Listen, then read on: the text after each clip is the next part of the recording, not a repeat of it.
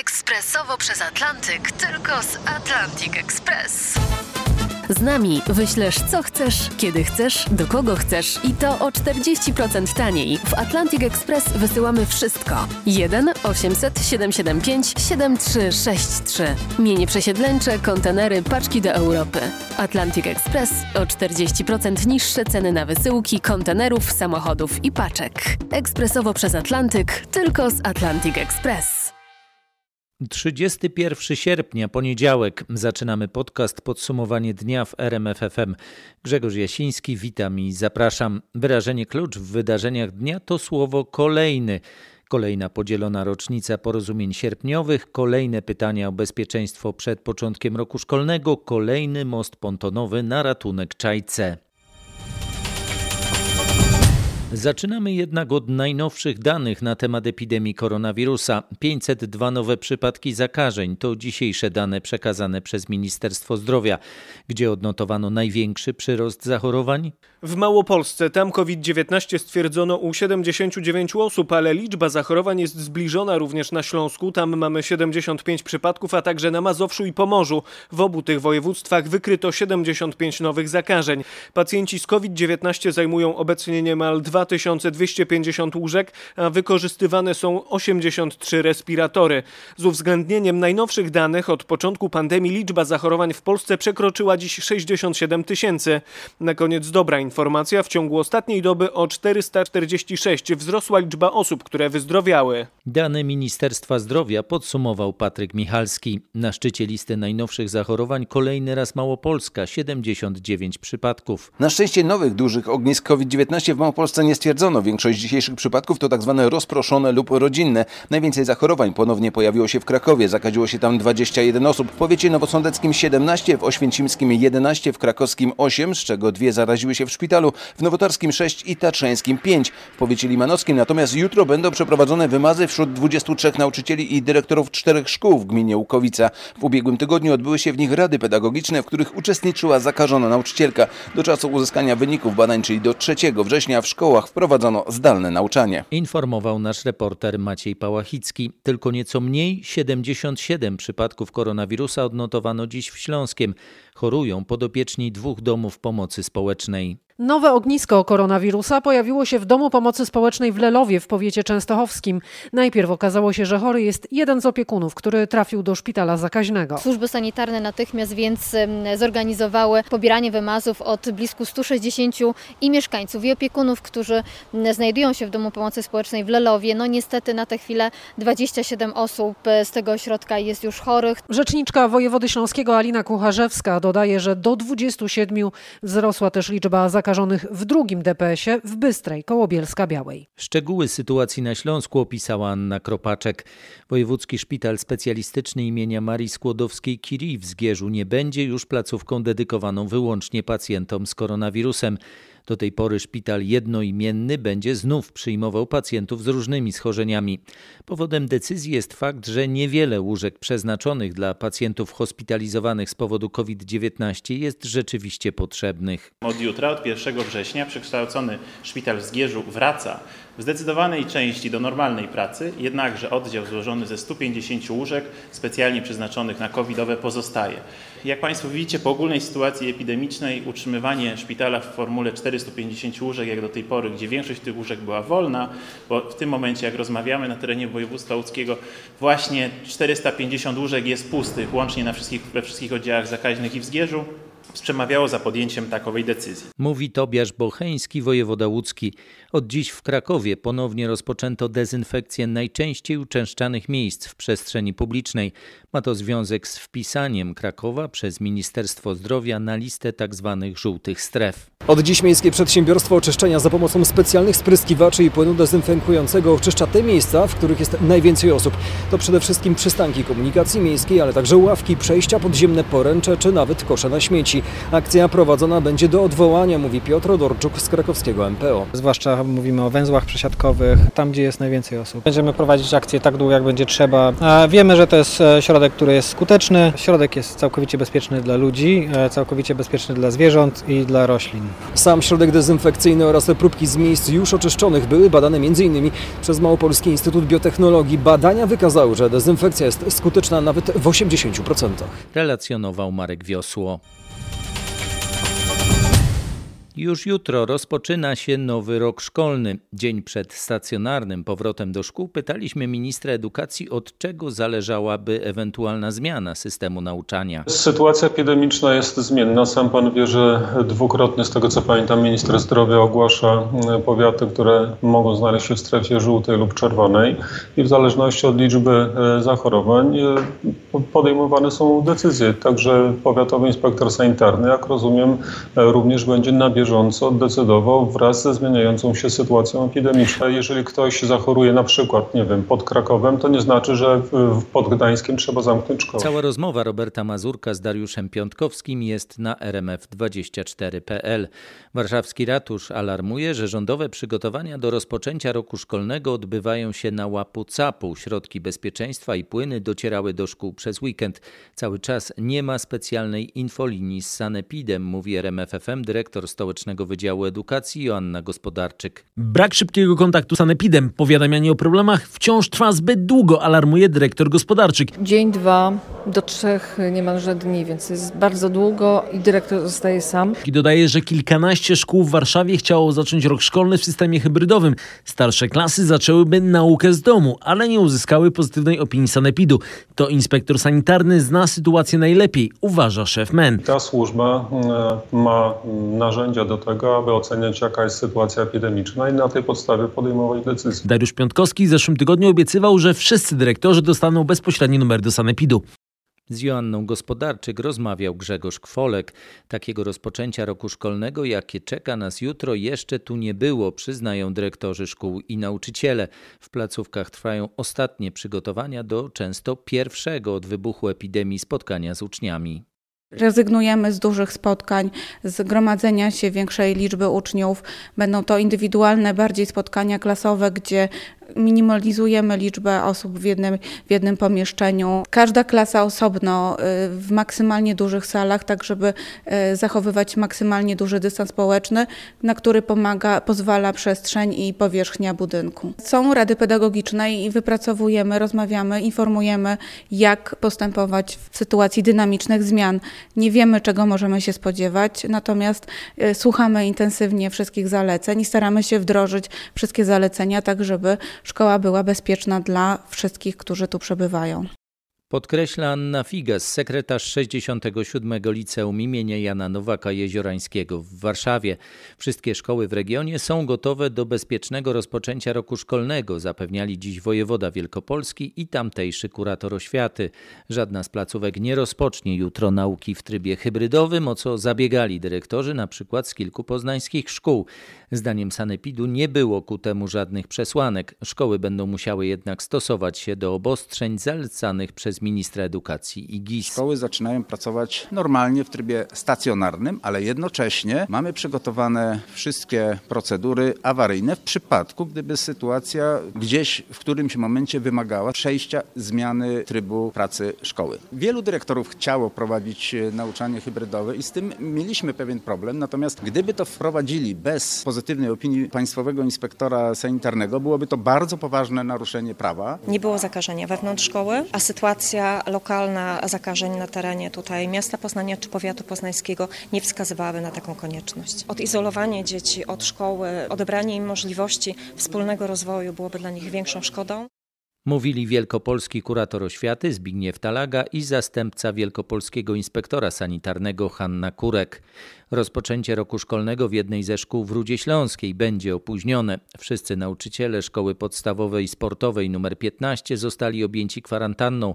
Powodem jest potwierdzenie koronawirusa u jednej osoby z grona pedagogicznego. Kiedy tam rozpocznie się rok szkolny? 7 września, pod warunkiem, że nauczyciele będą mieli ujemne wyniki testów. W pozostałych szkołach w Śląskiem rok szkolny ma się rozpocząć zgodnie z planem jutro. Każda szkoła powinna mieć własny regulamin związany z zagrożeniem koronawirusem. Wytyczne dla szkół dają dyrektorom wiele możliwości. Możliwe jest na przykład zalecenie noszenia przez uczniów maseczek. Jeśli mamy liczną klasę, jeśli mamy małą przestrzeń, to dyrektor szkoły po przeanalizowaniu całej sytuacji może również zaproponować, żeby jednak ten dystans społeczny był zapewniony przez stosowanie maseczki. Mówi Urszula Bauer, śląska kurator oświaty. Możliwa jest także nauka w soboty pod warunkiem zachowania 5-dniowego tygodnia nauki i zgody na takie rozwiązanie nauczycieli i rodziców. Informuje Anna Kropaczek. Co robić, kiedy rodzic przyprowadzi do szkoły czy przedszkola chore dziecko? Jak postępować w przypadku stwierdzenia choroby u któregoś z uczniów? Procedury dotyczące tych zagadnień musiały wypracować wszystkie placówki oświatowe. Duża odpowiedzialność jest też po stronie rodziców, którzy nie mogą przyprowadzać na zajęcia chorych dzieci. To wtedy będzie straszny problem. Będziemy musieli dochodzenia epidemiologiczne czynić, będziemy musieli sprawdzać, czy te dzieci przez te kilka godzin wspólnie były i czy to dziecko rzeczywiście jest zakażone, czy ma banalną infekcję jesienną. Wszyscy się zastanawiamy, jak to będzie wyglądać, jeżeli okaże się, że dziecko jest zakażone. Co wtedy? Wtedy traktujemy to jako ognisko zakaźne i tak jak we wszystkich innych przypadkach postępujemy. Czyli wtedy rodzina dziecka zakażonego i dzieci z klasy. Tak, badania, kwarantanny i tak dalej. Z Urszulą Sztuką-Polińską, Państwowym Wojewódzkim Inspektorem Sanitarnym w Łodzi, rozmawiała nasza reporterka Magdalena Greinert. Od jutra rząd przywraca zasiłek opiekuńczy dla rodziców na wypadek koronawirusowego zamknięcia szkół. To będzie 80% pensji, które ma wypłacać Zakład Ubezpieczeń Społecznych. To będzie bardzo podobny mechanizm do tego, który obowiązywał przed wakacjami, ale z jedną bardzo istotną różnicą. Otóż tym razem ten zasiłek będzie przysługiwał tylko w przypadku koronawirusowego zamknięcia żłobka, przedszkola albo szkoły. Już nie będzie tak, że rodzic sam zdecyduje, nie posyłam dziecka, bo się boję i chcę zasiłek. Nie. Placówka edukacyjna musi zostać zamknięta albo musi zostać wprowadzona tam nauka zdalna. Decyzją rządu ten zasiłek będzie obowiązywał od jutra do 20 września, chociaż to może zostać wydłużone. Mogą z tego skorzystać jedynie rodzice dzieci do lat 8. Informował Krzysztof Berenda z redakcji ekonomicznej RMF FM.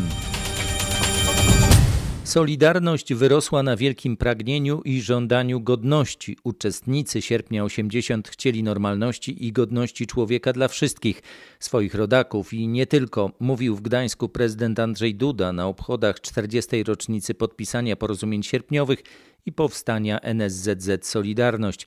Podkreślił, że Solidarność nie wzięła się znikąd, wzięła się z głębokiej potrzeby oraz z tego, w czym wyrośliśmy, w czym Polska trwa od ponad 1050 lat. Z naszej wielkiej tradycji chrześcijańskiej, z wiary, z tego, co pozwalało nam przetrwać najtrudniejsze momenty w naszych dziejach, powiedział prezydent. W Gdańsku były obchody organizowane przez miasto z udziałem m.in. Lecha Wałęsy i oficjalne państwowe z udziałem prezydenta Andrzeja Dudy i premiera Mateusza Morawieckiego. W nawiązaniu do zakończenia strajku uczestnicy pierwszej uroczystości przeszli przez historyczną bramę nr 2. Powtórzono także słynne historyczne słowa Wałęsy z 31 sierpnia 1980 roku. Mamy wreszcie niezależne, samorządne związki zawodowe. Mamy prawo do strajku, a następne prawa ustanowimy już niedługo. Rozumieć czasy, w których przyszło nam żyć. Oto jest zadanie dziś i było wczoraj, 40 lat temu. Jakie emocje dzisiaj wywołuje to przejście przez bramę? 40 lat temu byłem tutaj dokładnie. Jestem kombatantem, osobą represjonowaną. Jak tutaj przyjeżdżam rok w rok, zawsze łzy mi się trochę liczą do oczu, bo przychodzą takie wspomnienia. W tej chwili przeżywam to na nowo. Wzruszam się. Jak pan widzi, wzruszam się. To są niesamowite sprawy. Usłyszał od zgromadzonych na obchodach nasz trójmiejski reporter Kuba Kaługa. Nie obyło się bez kontrowersji. W bardzo krótkim czasie oddamy sprawę tablic z postulatami Międzyzakładowego Komitetu Strajkowego do sądu, przekazał RMF FM Robert Domżał, dyrektor Narodowego Muzeum Morskiego w Gdańsku. To odpowiedź na przekazanie tablic aktem notarialnym do Europejskiego Centrum Solidarności. O podpisaniu kilka dni temu takiego aktu poinformowali dziś podczas wyjazdowego posiedzenia Senackiej Komisji Kultury współtwórca tablic Maciej Grzywaczewski oraz spadkobierczyni po drugim z twórców Małgorzata Rybicka. Narodowe Muzeum Morskie i Europejskie Centrum Solidarności od wielu miesięcy toczą spór o oryginały słynnych tablic. Stoczniowcy się do nas zgłaszali, byśmy powiedzieli, słuchajcie, musimy to gdzieś napisać. Myśleliśmy najpierw, że może na kartonach czy coś. A oni mówią, dobra, chodźcie. Poszliśmy pod jedną z hal produkcyjnych. Tam wyniesiono takie dwie wielkie sklejki. I stwierdziliśmy, że to jest super. Podzieliliśmy sobie mniej więcej, żeby porówno było. Ja pisałem tą drugą część od 8 postulatu. Prawą tablicę pan. Tablicę, tam gdzie są literówki, a to dla chętnych niech szukają. Natomiast Arkadiusz pisał tą pierwszą z tą preambułą, czyli jak to mawiał Lech Wałęsa, z prambambułą. Wspominał Maciej Grzywaczewski. 40 lat od powstania polska Solidarność nadal jest inspiracją dla walczących o wolność i prawa człowieka na całym świecie, oświadczył w 40. rocznicę podpisania porozumień sierpniowych przewodniczący Parlamentu Europejskiego David Sassoli. Okolicznościowa animacja z okazji 40. rocznicy powstania Solidarności wyświetlana jest od rana na nowojorskim Times Square, w najbardziej znanym miejscu na Manhattanie.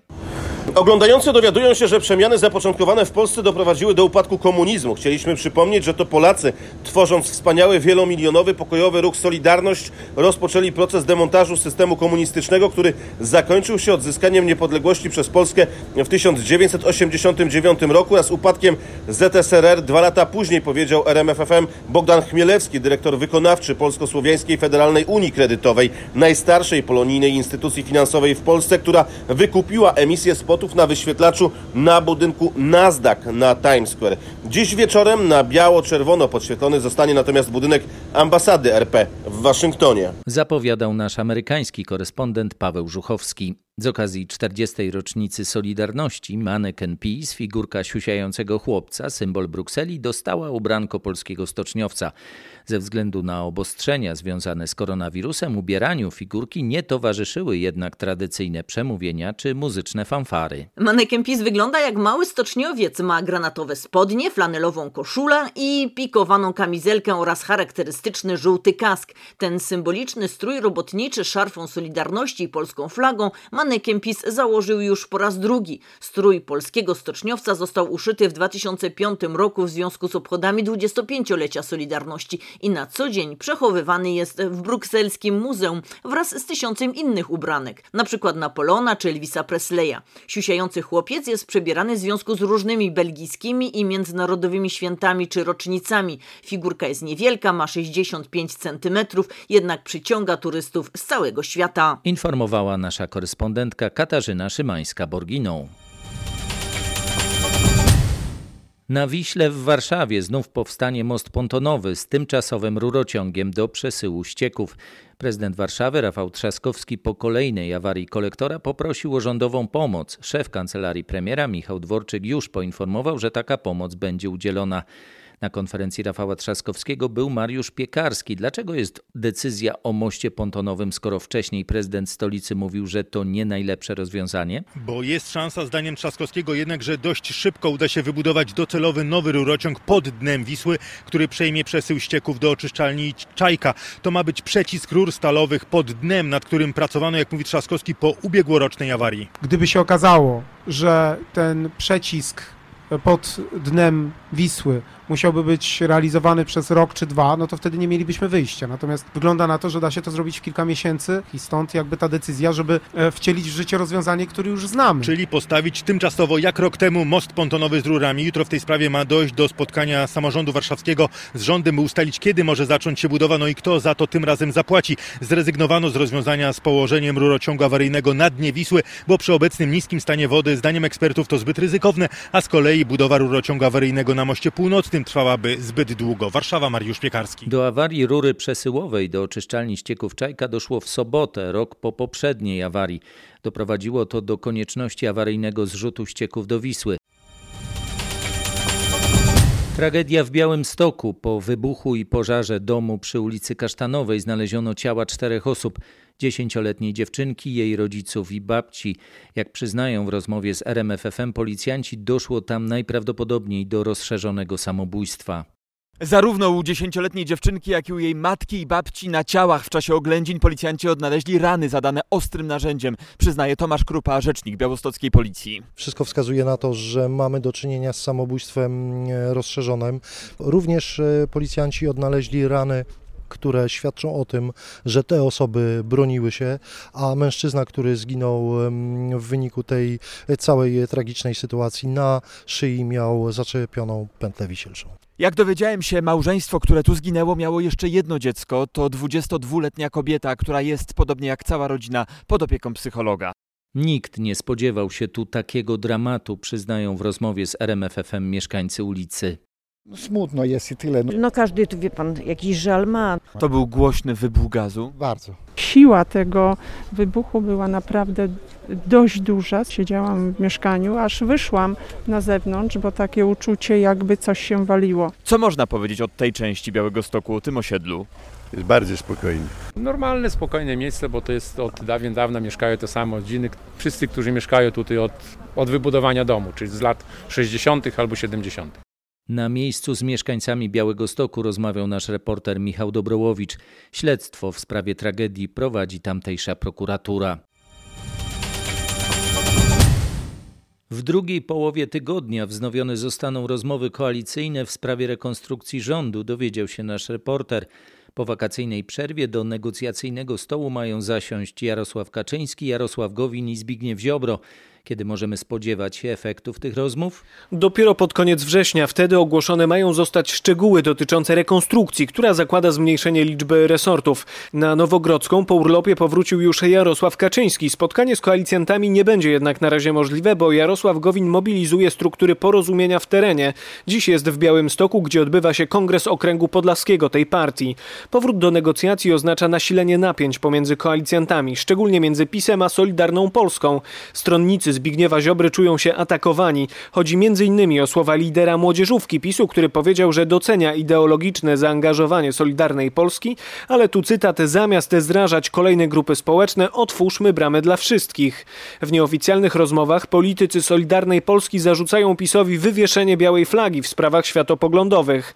Te napięcia powrócą przy negocjacyjnym stole. Zapowiada Patryk Michalski. Polacy mocno ograniczyli wydawanie pieniędzy, więc nasza gospodarka zanurkowała.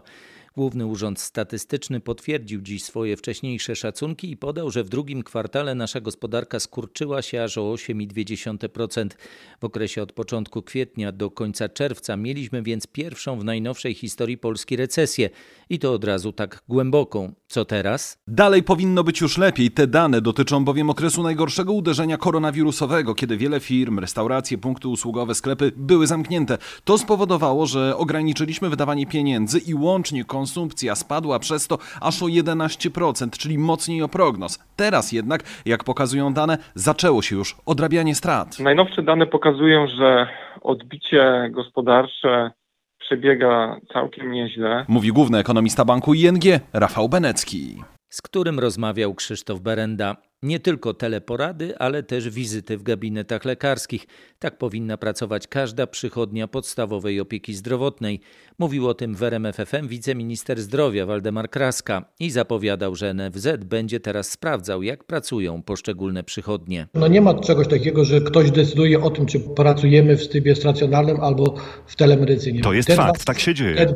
Te dwa systemy powinny być w tej chwili łącznie i tak chcemy, żeby to było szczególnie w jesieni. jesieni, kiedy będzie bardzo dużo nowych przypadków zachorowania nie tylko na COVID, ale także na grypę czy też zwykłe przeziębienie, więc tutaj teleporada nie rozwiązuje w 100% tej sytuacji. Panie ministrze, ale nie mówimy o tym, jak powinno być, tylko mówimy o tym, jak jest. To jest fakt. Wiele przychodni pracuje właśnie w taki sposób. Czy ministerstwo zamierza coś z tym zrobić? Tak, jak mówiłem, NFZ będzie kontrolował praktycznie wszystkie poradnie i będziemy egzekwować, żeby także pracować w trybie otwartym, czyli badanie fizyczne każdego pacjenta, który się zgłosi do lekarza rodzinnego. Waldemar Kraska i Marcin Zaborski. Polecamy całą rozmowę na rmf24.pl. W Wielkiej Brytanii może niepotrzebnie umrzeć nawet 50 tysięcy ludzi. To opinia byłego naczelnego eksperta rządu, premiera Borysa Johnsona w sprawie pandemii koronawirusa. Sir David King nazwał początkową strategię brytyjskiej administracji kompletnym fiaskiem. Co jej zarzuca? Jego zdaniem premier swoim działaniem świadomie umożliwił nadmierne rozprzestrzenienie się koronawirusa w pierwszych miesiącach pandemii.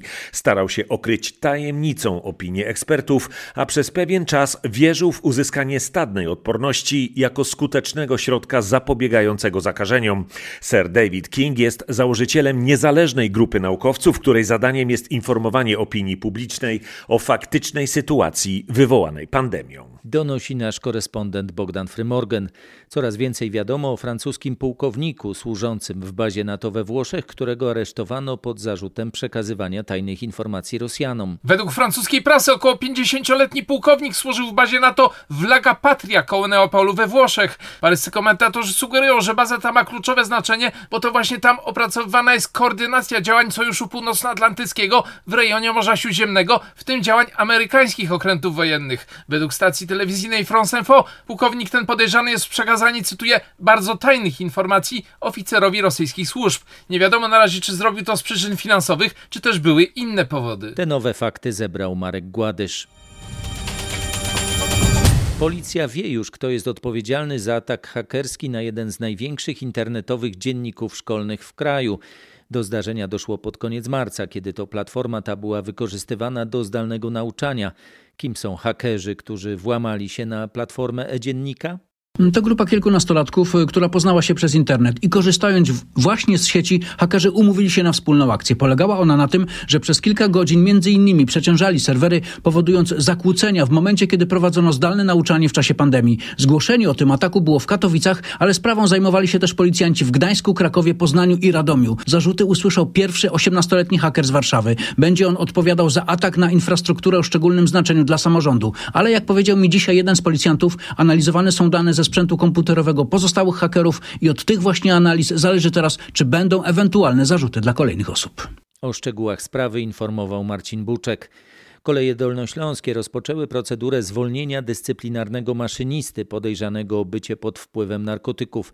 Mężczyznę zatrzymano w miniony czwartek. Przewoźnik musi skonsultować temat tzw. dyscyplinarki ze związkami zawodowymi. Powodem jej zastosowania ma być utrata zaufania. Maszynista z 3-letnim stażem w kolejach dolnośląskich może zostać zwolniony w najbliższych dniach. Na razie odsunięto go od pracy. Mężczyzna opuścił policyjną izbę zatrzymań. W jego sprawie jest prowadzone postępowanie.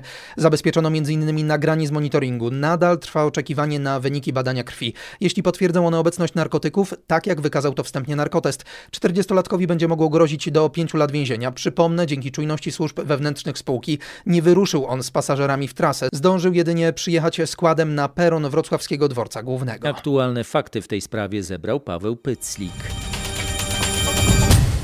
Nie widzieliśmy się 10 miesięcy i to jest największy problem, mówił dziś Jerzy Brzęczek, który wraz z piłkarską reprezentacją rozpoczął w Warszawie pierwsze zgrupowanie po przerwie spowodowanej pandemią. Jego podopieczni szykują się do najbliższych meczów z Holandią oraz Bośnią-Hercegowiną w Lidze Narodów. To nie tylko dla sportowców, ale dla wszystkich bardzo trudny czas. Te wszystkie ograniczenia, które musimy zaakceptować, na pewno nie są optymalne dla nas, jeżeli chodzi o przygotowania. Ta rzecz podstawowa, myślę, to będzie jak najszybsza akceptacja do tego, co się dzieje i mam nadzieję, że uda nam się to zrobić w dobrym stylu. Mówił Jerzy Brzęczek. W czwartek piłkarze polecą do Amsterdamu, tam w piątek zagrają z Holandią. Wakacje się skończyły, lato się kończy. Nadmorskie plaże w większości są już niestrzeżone. Część kąpielisk sezon zakończyła wczoraj, na niektórych ratownicy byli jeszcze tylko dziś. Od jutra wejść do wody pod czujnym okiem woprowców będzie już można na nielicznych plażach. gdzie mogą popływać ci, którzy jeszcze mają wakacje? Do czwartku w Pobierowie, Pustkowie, Trzęsaczu i Rewalu. Nadchodząca niedziela będzie ostatnim dniem pracy w Świnoujściu, na głównym kąpielisku na wyspie Uznam oraz w Dziwiżynie i Grzybowie. Także dwie szczecińskie plaże nad Głębokim i na Dziewokliczu otwarte będą tylko do weekendu. Z kolei na Arkonce można już co najwyżej posiedzieć na kocu, baseny zostały już zamknięte. Najdłużej plaże będą strzeżone w Międzyzdrojach i Mielnie. Wieże będą obsadzone przez woprowców do połowy września. Na pozostałych plażach, jak na przykład w Kołobrzegu, od dziś dostępne są tylko patrole interwencyjne WOPR. Od początku czerwca w całym kraju życie nad wodą straciło 245 osób. Informacje w tej sprawie zebrała nasza reporterka Aneta Łuczkowska, a my jeszcze na chwilę przenosimy się w góry. W Tatrach wciąż jest sporo turystów. Wczoraj było więcej, większy był tłum. Dzisiaj jest tak spokojnie. Delikatnie mówiąc spokojniej, ale bardzo przyjemnie, bardzo fajnie. W weekend widzieliśmy masę ludzi, którzy nigdy raczej nie byli w Zakopanem i to widać i słychać i czuć, a dzisiaj jest już zdecydowanie lepiej, jest luźniej, jest na pewno fajniej. My jesteśmy studentami, my jeszcze mamy miesiąc. Mieliśmy zaplanowaną majówkę, ale że wyszło jak wyszło, to przełożyliśmy właśnie sobie tak na koniec wakacji. Zazdrościmy i życzymy dobrej pogody. Na tym kończymy poniedziałkowy podcast Podsumowanie dnia w RMF FM. Na kolejny zapraszam w imieniu Bogdana Zalewskiego już jutro. Grzegorz Jasiński, dziękuję, dobrej nocy.